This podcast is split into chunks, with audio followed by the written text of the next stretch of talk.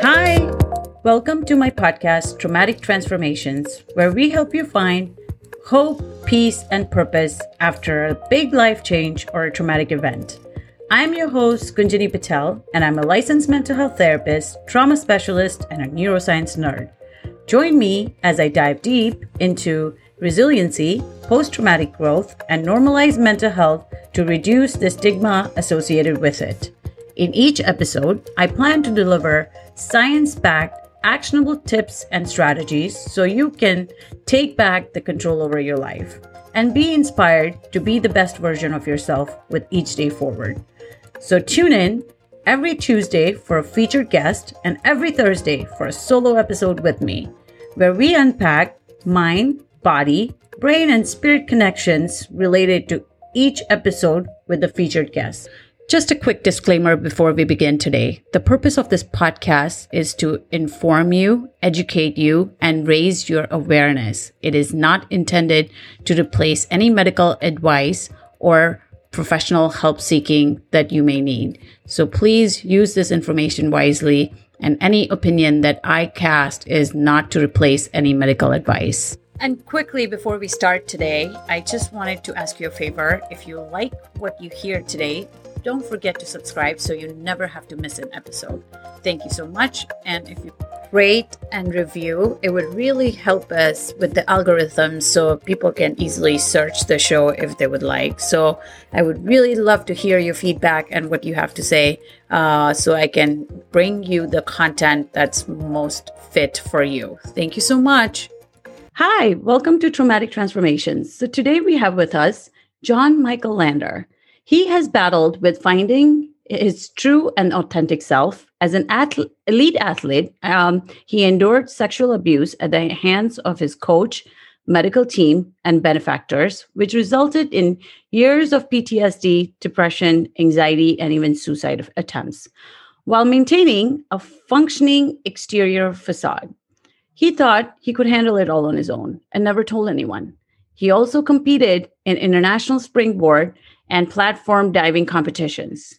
He has appeared on General Hospital, All of My Children, national commercials, and led in the in- independent film All the Rage and originated many roles on New York uh, stages. So I really welcome you, and we're so honored to have you on here today, John, speaking about your journey and how now you have done all these things in the past few years to make an impact and not just survive your experience, but thrive from it. And that's exactly what we are about on traumatic transformations is raising mental health awareness, talking about topics that are taboo and stigma so we can together collectively as a nation reduce the stigma associated with some of the topics that happens day in and day out with people but do not get discussed enough so together we can reduce the mental stigma associated with all these mental health awareness stuff that happens around our lives and um, make a better nation. So thank you for being here. Good, Johnny. Thank you so much for inviting me. It's an honor to speak with someone of your intelligence and what you're doing and everything that you're about. And um, speaking with you that one day, I was like, oh my God, I have to talk to this woman.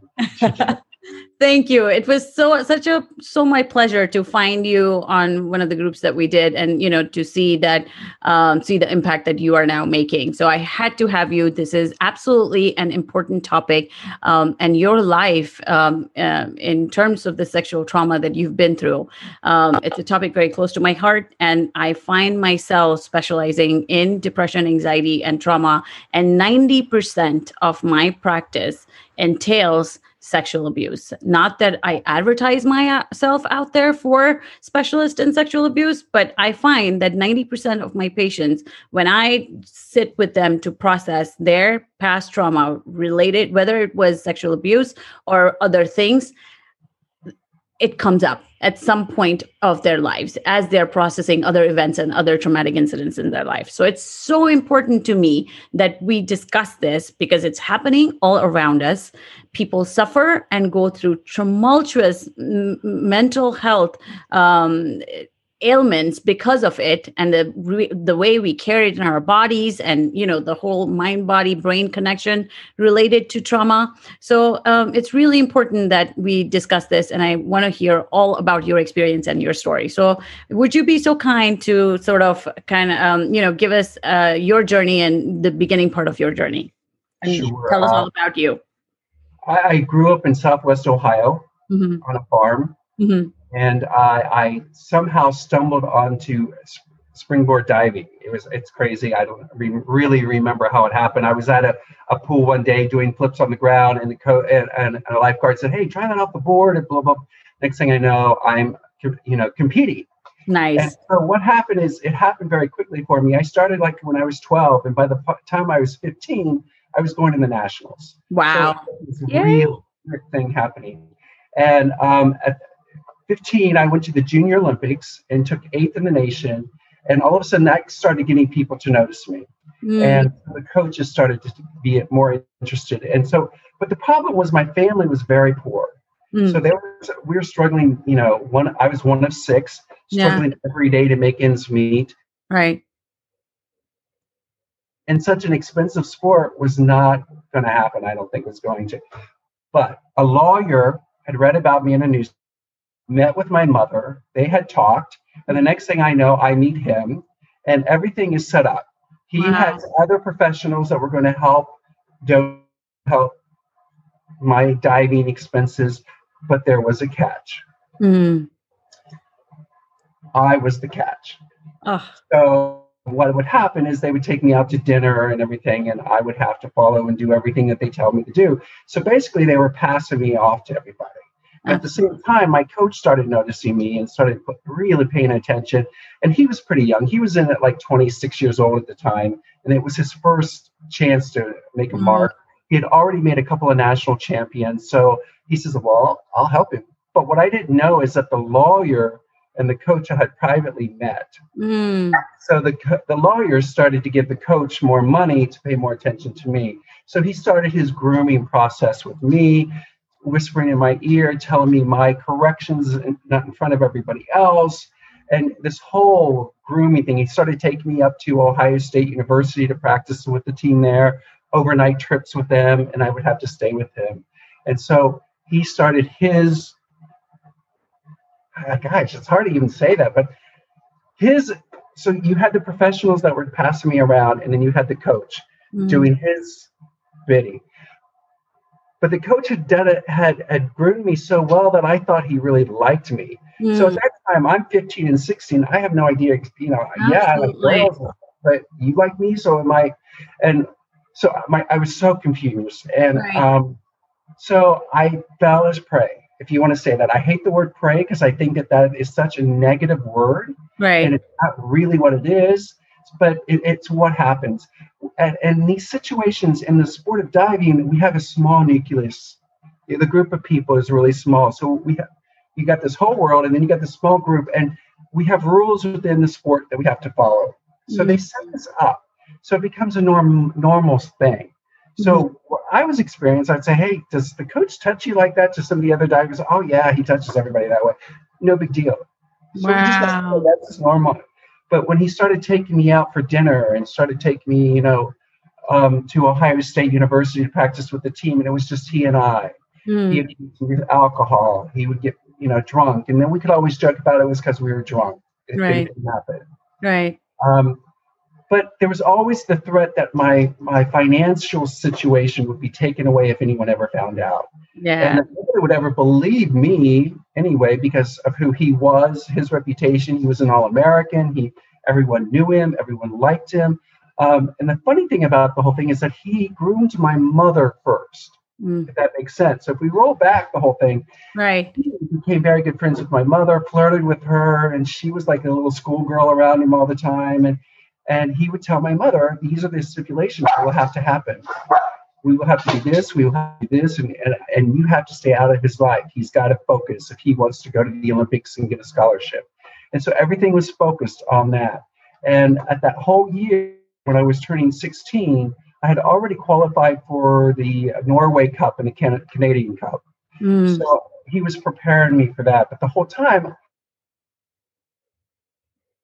professionals were not just helping me, but they were helping the family. Mm. All medical, all anything that was happening was given to my parents for free. Mm. My sister had a horrible sledding accident and had scarred her chin. They were giving her plastic surgery mm. free of charge. But what nobody knew was this was happening over here on the side. It was not for free. So, what? Wow, that is pretty intense and heavy. And I have I have my own story and my experience around that. Um, and you know, now I help people and pay it forward. Um, but so, what what is the message that you would have for the parents of athletes? Because you know that is huge in terms of um, just uh, the the athletic world and the sports and you know all the things that happen um, as the kids are growing up. So what message would you have for the parents and for the kids going through it um, from both perspectives as you lived it? Well i think we're just at the peak of starting to understand what the athletic world is really like. Um, I, I, was able to be on the discussion group for the Netflix film Athlete A, which was about the gymnast and mm-hmm. Nassar and the U.S. gymnastics team and all that issues, and that brought some light. But mm-hmm. I was the only male. Mm. But all the other discuss people on the discussion panel were female. And then also when this whole thing with Ohio State came up with Dr. Strausser, who I was one of his victims, mm. and I was brought in to talk about it. But my story was thrown out the window because I was still a high school student when this was happening. So I was underage. Mm. And they were only looking for stories of students going to Ohio State University at the time. Well, this is exactly why we have you here because this normally happens during the teenage years I've seen or during the, you know, very young years of life. And there's a reason why one of the very um, um, you know leading um, researchers in the field of trauma his name is called uh, his name is bessel van der kolk.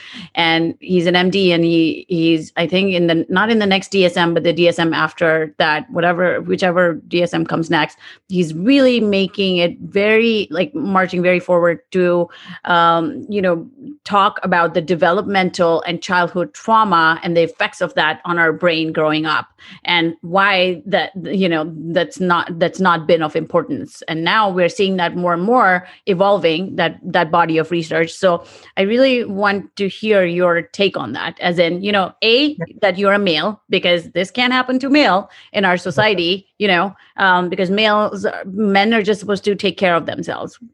And right. in my practice i'm blessed to work with both with males and females. And i there's gender for me um, whatever gender people are associated with them has not been one of the reasons that holds them back or you know that um, that causes less of sexual trauma in their lives because of the gender so um, can we please talk about that Yes, yes, and, and getting back, and, and then maybe we can wrap it back to yeah, what yeah, yeah please about with the parents and everything. Um, it's true. Uh, teenagers' minds are not completely developed at this time, and we think that we are. We think that we can handle it and, and all that, but we're not. And so, when someone of power or in a, a position of authority, mm-hmm. and and what is the rule now? Even if it's five years older than the person, mm-hmm. it is considered abuse, sexual yeah. abuse. Yep. And so, anytime an adult takes advantage of a child, even if they say that the child wanted it, Right. The child is not in the right frame never wants it. That choice. Yes. Although the sad thing about it, which is frustrating, is that as a teenager, the wind blows and our hormones go crazy. Oh, so when someone touches us, it doesn't matter if it's a man in a certain way, your body is going to react. Yes. And that makes it even more confusing right. for the teenager. And, and, and unfortunately for the predator or the uh, older person, right they have one agenda. Yes. They're not concerned about yeah. the child. Right. Concerned about what they're after. And I remember many times sitting there thinking, aren't you going to ask me if I'm okay? and they're not. They yes. Don't. If they were, they wouldn't be coming back for more. Exactly. They got what they wanted. And that whole brings up a whole nother thing that I would love to talk to you again sometime. Absolutely. It's about the prostitution uh, sex trafficking and oh. all that because I, I just came across a whole interesting thing about that. But let's get back to this. Yes, yes, yes. I could talk to you forever, John. But we have 45 minutes and I want to make this very, you know, deep and rich right. related to this because it's really important that we discuss this. So the stigma of males is very, very, very crazy. Yes. We masculinity as being we have to be tough and strong. We can't let anybody take advantage of us. Um, the myth that males can't be raped is a really big one, and we all believe it. We all right. do. Right. And even within our own subcultures, we have our own beliefs and stigmas of what a man is supposed to be and uh, and, uh, and and a lot i want to while you're on this and it, it really tunes around to the fact that males can take care of themselves. So what if they're only four or five you know? Um, the, the the idea or the subconscious message that our society has um, is that you know no matter how old you are if you're a male then you can take care of yourself. You'll you'll you'll come up to us and let us know if something happens as opposed to if the if it's a female then we need to protect her more. Um, i think that's the subconscious um, idea that we have in terms of parenting in terms of just the gender the roles the the uh, the way we interpret and internalize you know masculinity and feminism correct and i also think that a lot of people have no idea that a male can be vulnerable. Vulnerable, yes. Yeah. And how sex with a male can, two men can be very violent. And right. people don't take that in consideration because we are we are brought up as saying, you know, everybody takes advantage of the girls. That is our, our stigma and our belief. Girls are taught not to have a voice. Right. We're taught taught to do what they're told, especially from a man. All yep. that all that craziness. Yep. So that's really important. And what happens is that as a male, when something like this happens to us, first of all, shame comes in. Oh, absolutely. I wasn't strong enough. I wasn't man enough to protect myself. No one's going to ever think that I'm even able to take care of myself. Um, two, the embarrassment of it. Yes because there's a part of your body that likes it, no yeah. matter who it is that touches you. Yeah. Body responded, and oh my gosh, that kind of feels good. And oh my God, does that mean that I'm gay? Does that mean I'm straight? What What does this mean? What is all these things about? So there's that.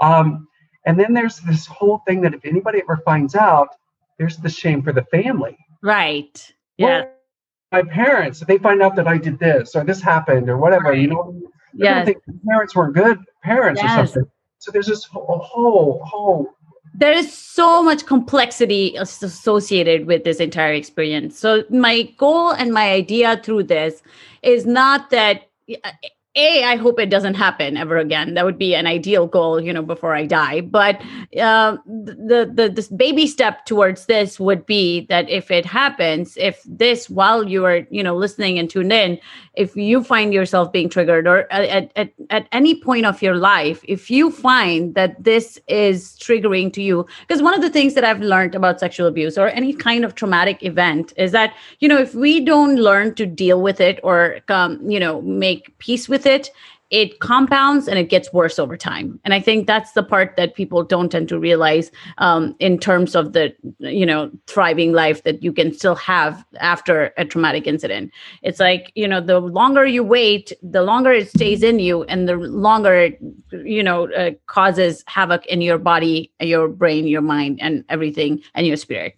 So I, I think it's really important that you know we address the this topic not just to reduce the trauma but also to you know to to do something and work through it. It's like yes the families goes goes through it but how can we work together be supportive towards the person that this happened with as opposed to this happened to? And how can we empower them and uplift them to now live a better life that they deserve to live and whatever it is that they need from this experience to overcome it?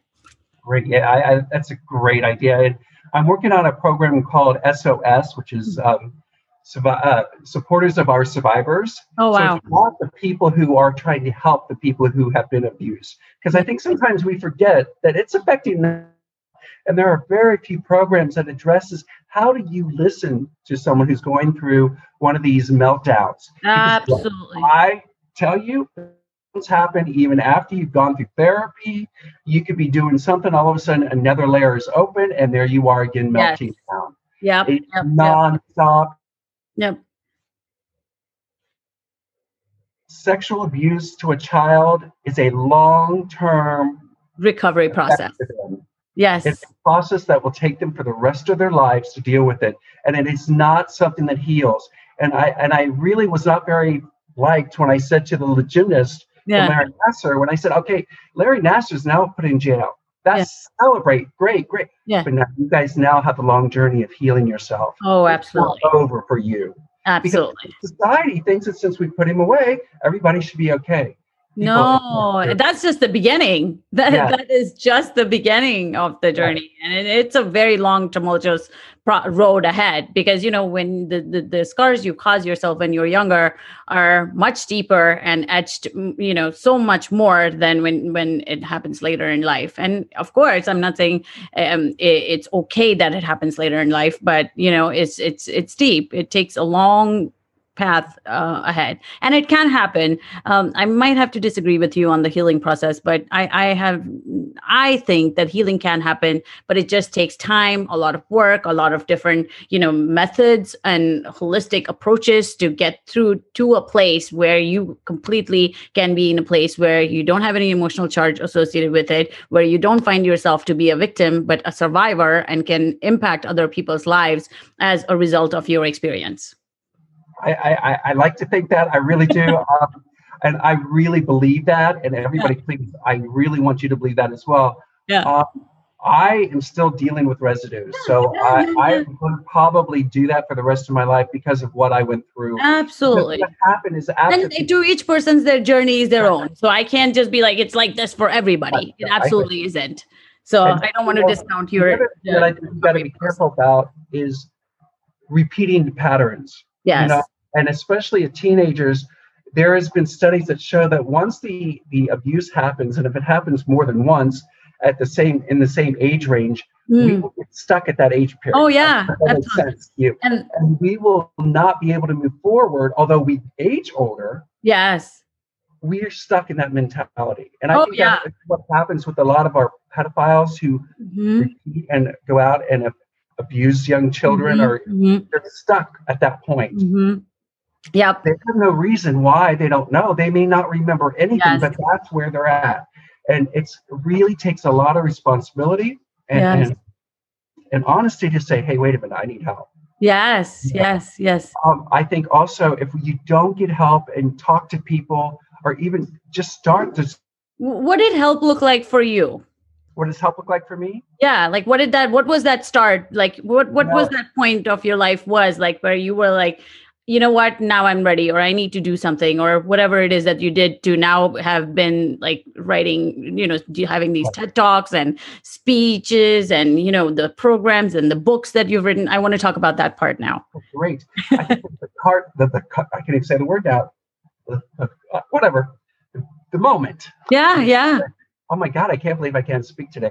that's anyway, okay was I was teaching high school Mm, English mm, for seven years at, a, at the High School for the Arts in downtown Dayton. And I was teaching sophomore and senior English. And I was being triggered without realizing it because that was the age that I was going through when I yes the gold medal. yeah And I had a young man come up to me one uh, one day and said, "Can I talk to you?" Sure. He says, um, "I have a boyfriend," and I was like, "Oh, okay, no big deal." He says, "Yeah, he's 35." Red flag. Mm, I went, oh, oh, okay. And and and we're sexual. Red flag. All right. This well, you know, my mom and my my grandmother are okay with it. Another red flag.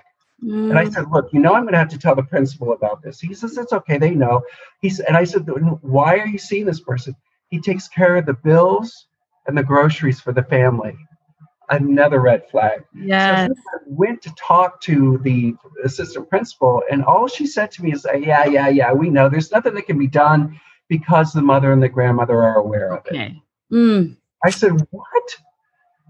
One, if this was a young girl, we would be all over. all over it yep absolutely If it was a boy, yeah he was gay. yeah Well, we'll just push it over here and hide it." right So uh, yeah, I, and and so what happened is that started triggering this whole unveiling to myself and and, and moments of going through depression. I started going Yeah. into thoughts, and then one day I got up and I, I wrote a note to my partner. I said goodbye to my Boston Terriers, and I went to the garage and I started the car up. yeah And as I was sitting there inhaling the, the exhaust fumes, I know this everybody it's so cliche, but I heard this voice say, It is not fair for Nathan to find you like this. Yes. If you're going to do this, go somewhere way far away, nobody else can find you. Don't let him come home and find you this way. Get yourself back inside. And I did. And then I just like kind of fell on the floor and cried. And, you know, one of those really, uh, I'm talking about. Yep. Just, yep. Oh, that has to happen because at some point you have to let it out. Yes. And I finally stood up and I said, no more. Yes break my silence and I'm going to share something. So I started writing. I, I had been t- going to therapy for a while anyway, yeah. and I had taking notes. So I, I wrote the first book and, and, mm and submitted it. Of course, it was re- rejected by so many places. Of course. Until, because it was a male. And this just goes to show how much stigma there is associated with mental health, male, in first layer. Second mental health male and sexual abuse. Second layer mental health male and homosexuality. And third layer. child adult. Absolutely. Yep. They don't want any nothing like that, yep. that yep. because that doesn't happen. Let's all live in denial. That clock oh. you know saves lives. And then we wonder why coronavirus deaths are not oh. as high as suicides in this year i mean right. suicides has been happening for so many years uh, and that's one of the biggest reasons why you know you know we don't talk about hard subjects like suicide. We don't talk about hard subjects like sexual abuse. We don't talk about hard subjects like postpartum depression. There is a reason why people die. If the I, the misconception is if we talk about it it'll make them do certain things they're already doing certain things. If you don't talk about it, they will take the wrong step in the wrong direction. You're right. That's You're my passion right. and my gripe. And I'm, I'm right there behind you and I support you on that. And that, that opens up a whole nother whole thing about, you know, I think there could be a connection between the suicides and the sexual abuse. Oh, absolutely. Especially within the male community, because we cannot talk about it, we cannot share it. it it's a disgrace. We don't know how to share it. At that point will be, like you said earlier, the shame. It just comes out, and, and it's going to come out some way. Yeah. All right. There's several ways it can come out. I, I'm not going to say it's A, B, C, or D because we don't know. Each person is different. But for some people, I don't understand why I I never became violent. I never acted out. I right. in, in ways of like sex of drugs or or hurting people or, or robbing anything. I never did that. I was right. more almost completely the opposite. Yeah. And so I knew other people who were sexually abused who got you know addicted to drugs who were in and out of the jail who was all constantly acting out all that anger built oh, up and displaced in wrong places because we haven't as society figure out a way to a address it b to help man men channel that anger into a place of healing and you know a peace uh, in order to channel that anger into a place of wisdom and you know forgiveness. And there are so many nuances that are associated with anger that are you know it's like I, I, the way i like to put it is anger is just the tip of the iceberg. It's the most primary emotion that we feel but underneath anger there is so much pain so much disappointment so much betrayal so much shame so much guilt so much fear so if there are all these heavy, strong emotions that we don't, because I, don't know about you, but I didn't grow up in a very emotionally intelligent environment. I learned all that later as a part of my healing journey, you know? And what I mean, what I mean by emotional intelligence is being aware of your emotions being aware of your big feelings being aware of being able to manage how to have manage those big feelings when they do arise. Because the more we suppress it and you know keep it in or push it under the rug the more it comes up. It's like a pressure cooker. If we keep things in it keeps coming up. At some way, way, of uh, at some point of your life and uh, and uh, other with other things. So it really really really we i, I think I, I feel very passionate about being able to discuss that anger, being able to dis- discuss hard emotions that come up, and knowing what to do with it when they do.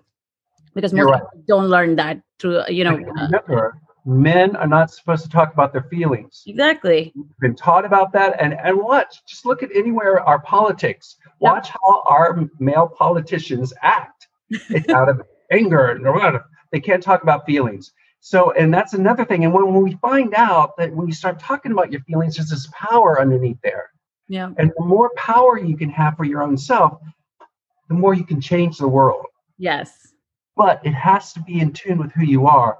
And I think the thing that really lit my mind when I started talking, I started talking to my mother again. My father had passed away, mm-hmm. and she she told me that my father was abused as an altar boy mm-hmm. when he mm. was in high school. Mm-hmm. And I was like, but but but he always made fun of me. And she says that's because you reminded him yeah of at that time. So we and the intergenerational part of the trauma. I mean i am so fascinated by epigenetics and you know i really think that at some point we have to break the cycle of trauma uh, and ptsd and depression and anxiety and all of that comes as whether we like it or not it's etched in our genes. When we get when we are traumatized we have you know there are biochemical signals and messages going from our body all the way up to our brain changing it the good news is that through therapy through work through all this healing you're you know through neurogenesis and neuroplasticity it, which we, you can make those changes to your brain and bring it back to you know um, its thriving uh, capacity. But in the meantime there's all of these things going on that that needs to be addressed that needs to be changed that needs to be I, I i find it very imperative that if you want to live your best life or if you want to you know thrive in your life and be the better version of yourself and continue to self improve throughout your life it's really important that we look at some of these big feelings look at some of these traumatic events look at some of these things that has happened with us address it. I'm not saying go out there and put plaster on your social media and you know give us a daily update on what's happening. Right. But it's important that you deal with it somehow, someplace in a safe, non-judgmental environment so you can begin your healing journey so that you can be a better person and be a better better per- and collectively we can all be a whole as a society you know right. amen i believe that too that's incredible I think uh, coming back to all these different questions we got flying around that's one of the things i think also if if parents are looking to help their children, yes, I think parents need to go back and reflect on their own life to see if there is any abuse there that happened to them and be honest with yourself about it. Like you said, it doesn't mean you have to go out and shout it to the world. Right. You don't have to write a book. You don't right. have to do anything. But you and your therapist or whoever's helping you, you have to be honest with it because what's happening is you are subliminally, is that the right word? Yes, yes, yes, yes. Passing it on to your child. Absolutely. What my father's fear was yeah. was being passed on to me, and I really do believe that. Yeah. And so when all these things start happening, you, you're you're already prepped. Right. Right. You know, so if you really parents, if you really want to help your children, make sure you are clear yourself. And one of the other things as parents I find too is that being open to deal with these hard feelings when they do come up because I think we don't know how to deal with it. So we don't want to hear it and we don't want to speak about it. I think that's that's that that happens a lot and that's a big problem because let's say if your child comes to you and you don't know what to deal with it and you or yourself are designed because you know one of the things um, that happened in the female sexual abuse part of my journey and you know some of the people that i followed over the years one of the biggest lesson so when i was in north dakota um, we had this male speaker come in because his sister was abused as a child and uh, I, I think she was also in her teen years and she was abused and you know um, she died because of it. So he made it the mission of his life to go out there and spread word about you know no means no about sexual touch and about you know male on proms like asking uh, women as it it's okay to be, you know touch you before and asking for permission and all of those things. And one of the important parts that he mentioned was educating all of us around it so that you know um, we we can we know what to do with it. But one of the one of the constant messages that i get from males who are raising girls or little girls um, is you know the narrative that they have is if somebody touches my little girl i'm going to go out there and kill her kill him kill whoever. And so as a child what happens is that if something does happen guess who she's not going to go to not trying to laugh, but you're absolutely right. I'm laughing at the irony of it because it is. No, so I want to make this fun and light because it's like it, the, the, topic isn't funny, but it's not. Eh, you know, it, it's just it's true. This is what happens. It is so true, and I saw that happen with my sister Because yeah. yeah. my dad was like anybody touch my, you know, I mean, yep, my dad yep. was the one who would put his hand through the the, the wall, you know, and yep, yep, and, yep. and, and most like, male, I have my gun ready. I I'm gonna go exactly, him yes. up, and it's like, okay, if something happens to her, she's not coming to you. She's not coming to you. So at least if she's not coming to you, have other place, places and people put in place to educate her and warn her and help her before something happens. Because we obviously we don't want our children to go through it. But guess what? Nobody does. People right, exactly. just go through it. Exactly. And another thing I think we need to do as parents towards children is to stop putting the responsibility on the child to heal. Right. You have to help that child. Absolutely. It's not the child's fault. The child wasn't sure what was going on, even if right. they thought they were right. in compliance with it. Does a 15 year old know what compliance means? Right. No. You know, the prefrontal our brain doesn't develop till we're 27 years old. Yes. So when people say in, at 20 years old, what am I going to be when I grow up? Uh, yeah, you have seven more years to completely develop and figure that out. Uh, which is the learning, the decision making, the judgment, all of the, that part of our brain where perception happens, it doesn't completely develop till much later in life. And it, I do think males might be later than that. We yeah. are slower females are. And I think that's really true. I mean, we had a situation here in town where a substitute female teacher sexual had sex with three sophomore boys. Mm. Brought up in trial. Oh, yeah, yeah, yeah. I remember that the boys wrote letters for the woman. Yeah. In defense of her, saying you helped our child become a man. Wow. Way to go. But you know, at the time, and, and, it wasn't until the boys started talking to all their friends at school about having sex with the substitute teacher. It was cool in the beginning, but it's not so cool later. right, because they don't understand, and that's what I, I really. It might be you can pat yourself on the back. Your your your your pals can pat you on the back but were you ready seriously? Right. Because later on, it's coming back.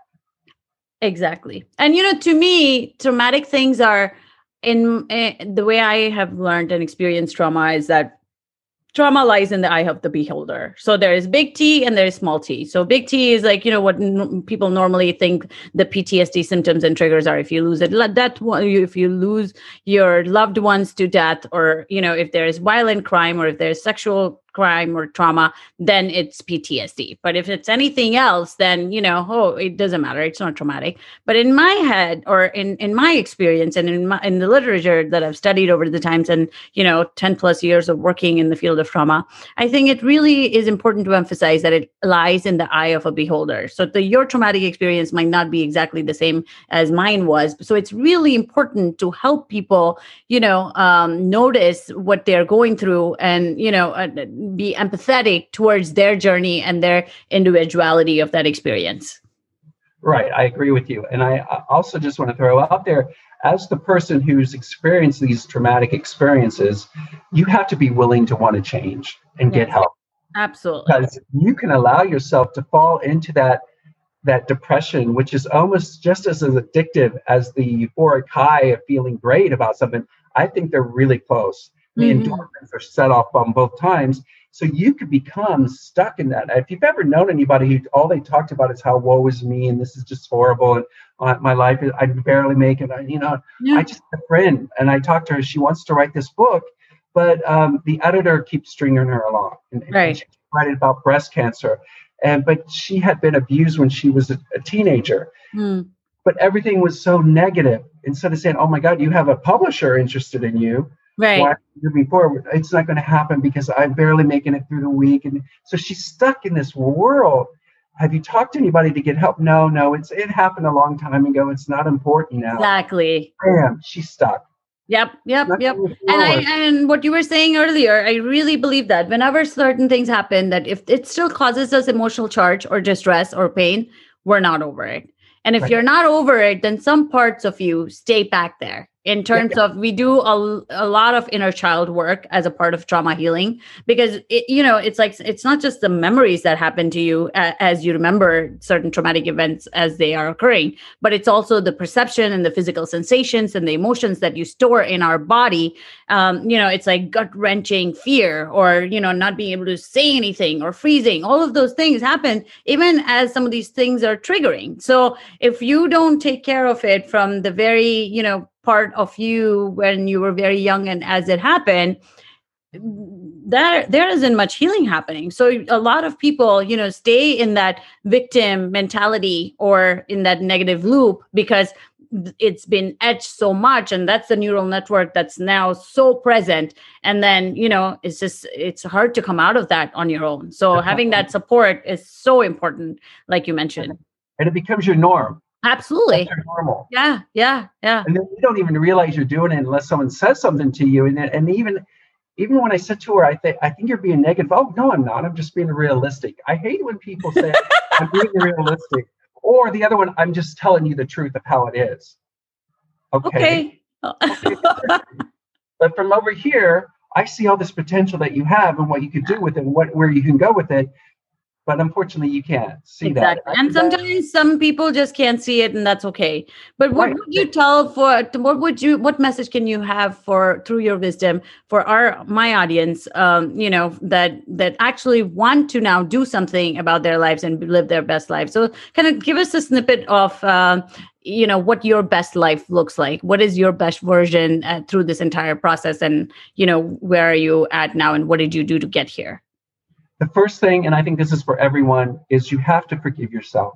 Mm-hmm. That's the biggest thing. And I hate, sometimes I have, I feel that forgiveness has such a negative quality to the word. Yes. You, you get the religious side of it, it gets all, all kind of wackadoodle on that. But you have to sit there and say, okay, I forgive myself for what happened because I've, I've held it responsible that it was my fault for so long. Absolutely. I created it. I caused it. If nothing would have happened, if I would have been man enough, so I guess I'm not, you know, all this negative things. So I think that's the first thing that I do, and I and I am forgiving myself every morning I wake up. Absolutely. And what does forgiveness to you mean, John? Because I think people think. Uh, so I wanted to really because I I honestly think uh, that every one of my episodes is going to have forgiveness and the importance of forgiveness because I am such a big believer of it. But most of the time, people have a very misconstrued understanding of what forgiveness means. So I agree with you. I, I think forgiveness it's a meaning that has to you have to create your own meaning to that word. Right. and unfortunately our our language is so limited to what how many words we get but right. um, and we overuse some words so many times. I would like to find a new word but it, it is a system or a belief where i have to actually say to myself and i still do this. Yeah yeah yeah. Um, you're good. Yeah yeah. Of good is. Uh, um, i release I release yes. any negative feeling about what happened. Yes. I release the person who did it to me. Yes. Numbers of people who did it to me. Yeah. Um, and I release the fact that there was the mixture of enjoyment in there, the, the feeling of my body feeling this way. It was okay. Right. And as soon as I could almost, here you go. It's going back to that little boy. Mm-hmm. In my case, I get stuck at, at 14, 15, and 16 Absolutely. And each one, I have to, I go back and I say, yeah, I'm glad to see you. And look, look, we, we've done this. And I, and I did this exercise where I go to the little boy, yeah, start showing him pictures yeah. of what I've done since that time. Yeah. And trying to tell him, and I know that sounds crazy, but no, it doesn't. We need to come back together. And the only way that we're going to come back together is if you stop blaming yourself for everything that happened. Absolutely. Hate it. We're, yeah. we're living here. We've we, have we have got four books out where we're, we're speaking to people. We're helping people. Um, we're moving forward with our lives. Yes, is are there days that are harder than others? Yes, absolutely, absolutely. But but I think that is the core. The core you have to do is first you got to be responsible to yourself and say, okay, I have to get help. Oh yeah. Make that a choice, and sometimes it has to be a not a forced choice because you will never do it. Your body will. Right. It's weird. Oh yeah. No, because it's like there's this fear that you don't want to feel all that pain again and re-traumatize yourself. So I really want to emphasize that that when yes. you do it in a place who is and a person who is trauma informed or a trauma professional or people that know what they're doing in terms of trauma, is to create a safe, non judgmental, very trusting environment so that you don't re traumatize the person as you, you know, um, go through their healing process the way they need it. Not the way I need them to do it, but the way they need to experience it un- this process to unfold. And I think also people have got to realize that they do need help. Absolutely. That makes sense. You can do only so much with yourself, yes. by yourself on your Absolutely. But if you are too ashamed to go talk to someone, I think that's another sign that you have not yet reached the pinnacle of you're ready to change. Absolutely and the process with therapy is that it's an absolutely confidential process. You know i think people have this misconstru- you know misconception that if i go to therapy oh the whole world will know. Well we don't tell people as therapists that you're coming to us. We if people call us you know in terms of HIPAA and stuff we're just like we can't confirm or deny. No you have the right to your confidentiality. Unless you go out there and tell the whole world that you're in therapy, that's on you. But you don't have to tell the whole world that you are in therapy or you're seeking help for something, you know? And you have the right to take your time to find the therapist that works for you. Absolutely. Oh my goodness. Yes. And all of a sudden you feel all these red flags coming up. You have the right to say, uh, we got to stop. Thank you very much. This is all I can do.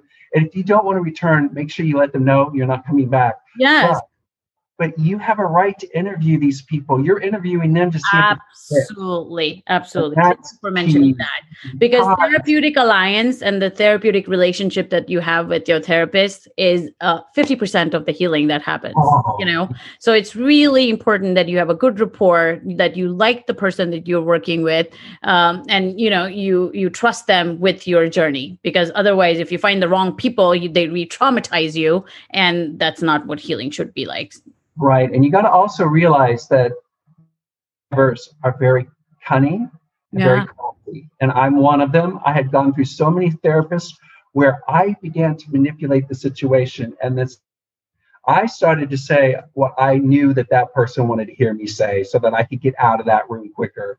They were not helping me. I was not yeah. letting them help me, but yeah. I could tell you what you wanted to hear. Right. And I went through handfuls of those before. You know, they say that our research, there's a whole bunch of studies done on therapy, you know, finding the right therapist. Um, and, you know, the, the 50% of the people have been to two other people before they find the third one. And 40% of the people have been through three other people before they find the fourth right fit for them. So it's really important that you, you find the right person for you to help you through this process and, you know, discover your new future self after, you know, when, and I really want to go back to some something that you were mentioning earlier in terms of forgiveness and inner child work and how important that is. Because i know that I, i'm not creating this medium to replace therapy. I'm creating this medium to you know help people educate people and do the self work that they need to do outside of therapy also. Um, so i really want to mention that that this doesn't replace any medical advice or therapy but um, in therapy one of the things that we do do do is you know a lot of inner child work as a process of healing from trauma. And like you were saying you know some parts of us stay stuck back there till we resolve it and bring them up to date to who we are. And to me forgiveness has always been meant or meant that or the way i understood it and the way i teach it is that it, forgiveness doesn't mean what happened is right. Just because you decide to forgive someone doesn't mean that it's okay that what they did is yes okay. But it means that you choose to let go of the hold that it's having on you. Forgiveness is more for you and your um, journey the other person will keep them living their lives. You're here suffering, dying, depression, anxiety, and almost ready to kill yourself. They are unscathed by it.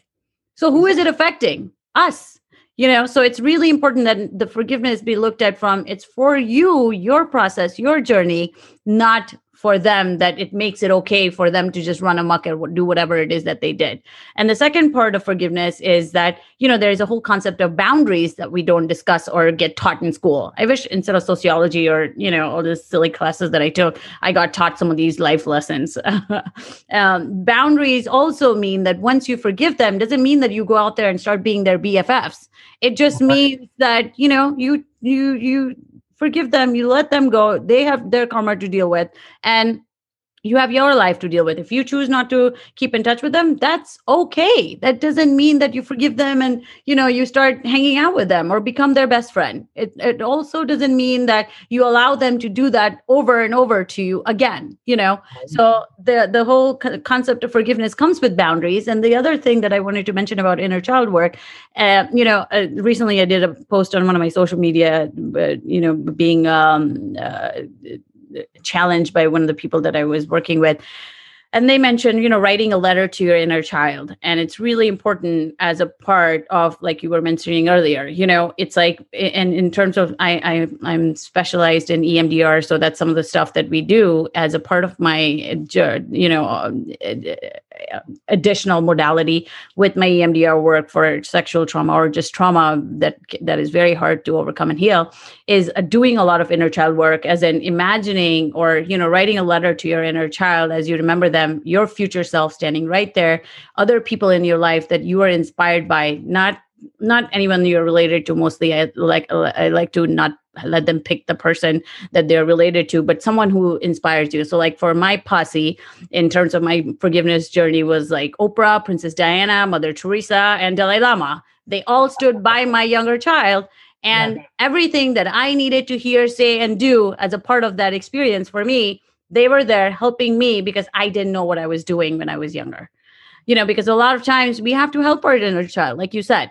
Yes. And if they don't have the strength, if they don't have the voice, these people or these uh, individual or your future self is your voice of reason, so that and your future self even you know? It's like uh, you, 10 years from now the amount of journey, uh, wisdom or knowledge or uh, you know the the version i am today is not going to be who i am 10 years later. So if i am to think of myself as 10 years later if i have them stand in the picture what is it that they would want? Would they want me to go out there and beat the crap out of someone or you know but you know do all these things that i am doing as a as almost like self um, inflicting pain? No I, I, I wouldn't. So it's really important that you know as a part of inner child work we let people know to write letters to your inner child with all these people and doing it in your mind's eye. And like you said trauma doesn't have language. It's all these feelings it's all these emotions it's all these things that we feel and hold on to that we need to release as a part of the healing and recovery process. That's that's beautifully said. You said that great. There's a couple things i want to add real quick Please. Yes, we're, yes. We're talking about therapists, and yeah. I wanted to make sure that I share with parents that if your child is going to a therapist, it's the child's choice who the therapist should be. And I am sure you understand. Yes. The parent think is the best for the child. Absolutely. That is always a gray area. It's kind of crazy. Oh, that's true. But I, I want to add something to that because in California, in different states, there's different, uh, you know, uh, jurisdictions to that. In California, it's 12 years old. So if you're 12 years or older, you can still use their insurance, but I absolutely have to keep it confidential unless they're going to say they're going to kill themselves or someone else. Then I have to involve their parents. But other than that everything that they say remains confidential between them and i. So it's absolutely important that the child has a good therapeutic relationship with the therapist and not the parent you know because otherwise the children don't open up. It's really hard to work with adolescents and finding someone who is you know child or adolescent specialist because like i work with children and i've worked with adolescents but oh man let me tell you it, it, it's difficult. But over time it comes easy to me because I've had that experience in it, but they're not going to just open up to you. Yeah. they they don't talk. They don't open up. They don't trust easily as they shouldn't. And also, do they have the vocabulary to tell you absolutely exactly what happened? Exactly. And, that's, that's and I want to touch Thank on you. that forgiveness again. Yes. Um, because I, I, I really get confused when I hear a survivor or a victim. I hate those two words, but it says, "I forgive the person who who, who did this to me." Or if the person who did it to you comes to say, Can you please forgive me? Don't. I really don't think you should. Because what you're doing is you're letting them off the hook. You already said it. First of all, they're not sitting over there worrying about, you know, what happened. They're probably not even thinking about it. They're thinking about the next time they're going to get something. Right. Uh, but that's kind of crude. But they're they're on to the next. And what's really sad with a lot of uh, predators is that once they're and they're on to another one. They don't care what happened to that person, especially in athletics. Mm-hmm. So many times, as an athlete, and your person comes in, this person's already forgotten about. Yeah. So you, by forgiving them, you're allowing them off the hook for their responsibility of what they did to you, right? And what they've done to other people. Absolutely. I think that's one of those tricky things. And like you said earlier, forgiveness is one of those things where we have to find the meaning that fits us and our healing and recovery journey. You know, it's not one size fits all and everybody's forgiveness uh, definition looks the same, but overall, it needs to be what it needs to be for you to not just move on from this ha- what happened, but move forward so that you can thrive from it instead of carrying it all your life and staying in that negative victim loop. And, then, and the last thing I want to share with you, which I'm doing right now at this time, is I found myself getting caught up with when I was thinking back about the abuse, just the negative things. And there's all these holes of not remembering certain things. So I I was instructed to create a timeline. Yeah. Going back in the very beginning. And as I started doing this, I found holes. Yes. Years, there's nothing I could write in there. Yeah. slowly, little thoughts started coming back into me. Oh, that was the year that we had, uh, I was four and we got dressed up for Easter. Yeah. I found a picture for it. And I started putting pictures. And all of a sudden, you start piecing your life together, and all these incredible moments that I have completely forgotten about Yeah. are there. Yeah. So you start building your life with positivity.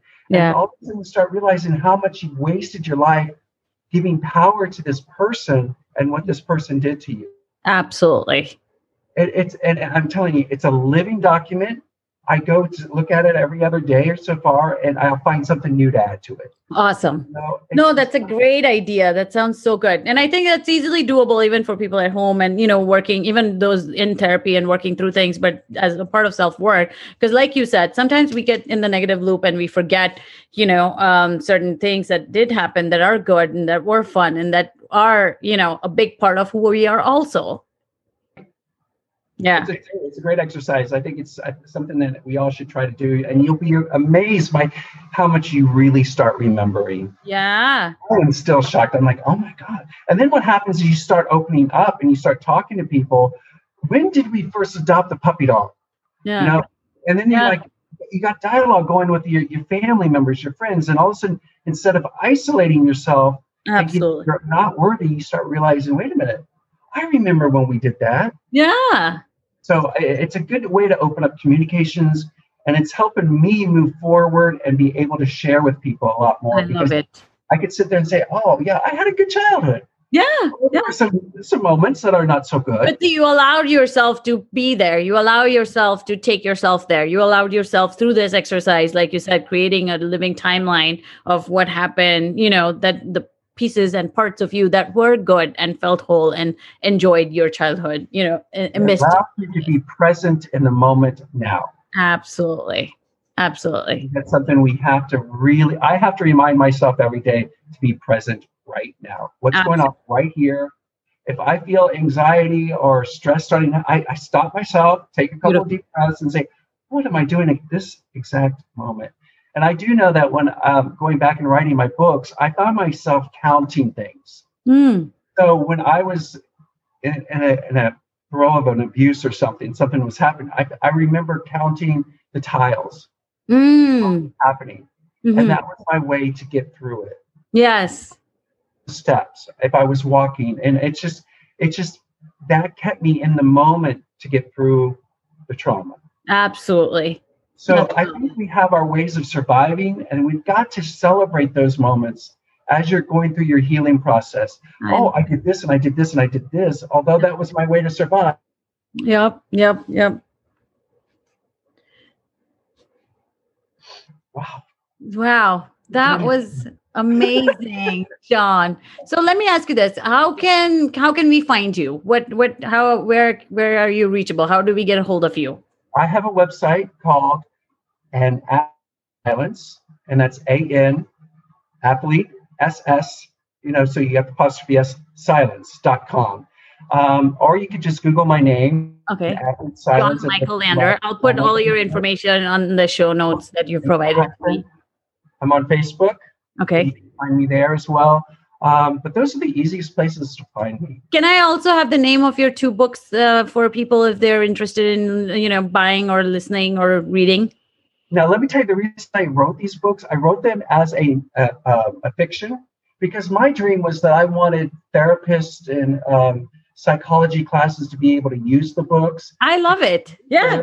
But see, most people like reading th- those kind of books as opposed to, okay, let's sit and talk about mental health and, you know, the theoretical jargon that people don't tend to understand. Exactly. And I think it would be great for students and, and professors to talk about, okay, what is your diagnosis of this person at this moment? Right. Go through so many different stages. Yep. So that was why I started to write them. Mm-hmm. And after the first book, which is called Surface Tension, was in the year when I was 15 and 16, preparing for the World Games. Wow. And all the things that happened to me up to that point. Uh-huh. all the secrets I had to carry as I went into that competition in Norway. Oh, wow. And uh, so that was kind of crazy. And then the second book, it was supposed to be about my Hollywood years. Oh, wow. Okay. As I was writing it, I kept stopping and stalling. Mm-hmm. There's this hole in the story, and I had to look at it. And mm. it was the mm. year that I had when I went to the university on scholarship. And what happened when I was stalked by a, a grad student and everything that happened with that. And that tore me up more some more than what happened when I was in high school. Wow. I, I, think I got to the point in high school that it was okay. This is normal. This is what I have to do. Da da da da da. Just get it over with. Mm-hmm. What this this person did to me broke me. Wow. So that book is called Cracked Surface. Okay. And the next book will be Shattered Surface. I love it. And then all of a sudden it'll come back. There's a fourth book, hopefully, in the works that will bring everything around circle to where I am today and getting ready to give my speech at, on the TEDx stage. Wow, that is awesome. So surface tension surface and Cracked Surface are out right now, and you can perfect. find them on Amazon. Awesome. I'll have links to that um, on my show notes, and would I'd love to have people purchase them, and if they're interested. And I would love to hear from people. If if you read it and you want to write to me, please do. If you want to give a review, awesome. that. Thank you so much, John, for being with us today. If you love what you hear, um, please forget. Please don't forget to subscribe, um, so that you can hear our episodes coming up every weekly on Tuesdays and Thursdays. Um, we would really love you to rate and review our episodes so that we can you know continue to provide more content related to you and all the things that we can do to help you be the best version of yourself so um, thank you so much for tuning in today and thank you john for joining us thank you and i just want to say to everybody please support and help this this podcast work because you are you are changing lives and helping people thank and you I, so it's, much it's all up to the listeners who help yes. support it Absolutely. Thank you. Thank you, John, for that um, faith, uh, relentless faith. that's awesome. I really appreciate you being here, and that's can't wait to have you back some at some point. Anytime. Uh, I love talking to you. We can talk about anything. Yes, thank you, John. Thank right. you. Uh, till tune in next time, and uh, hope to hear from you soon. Bye bye. See you next time.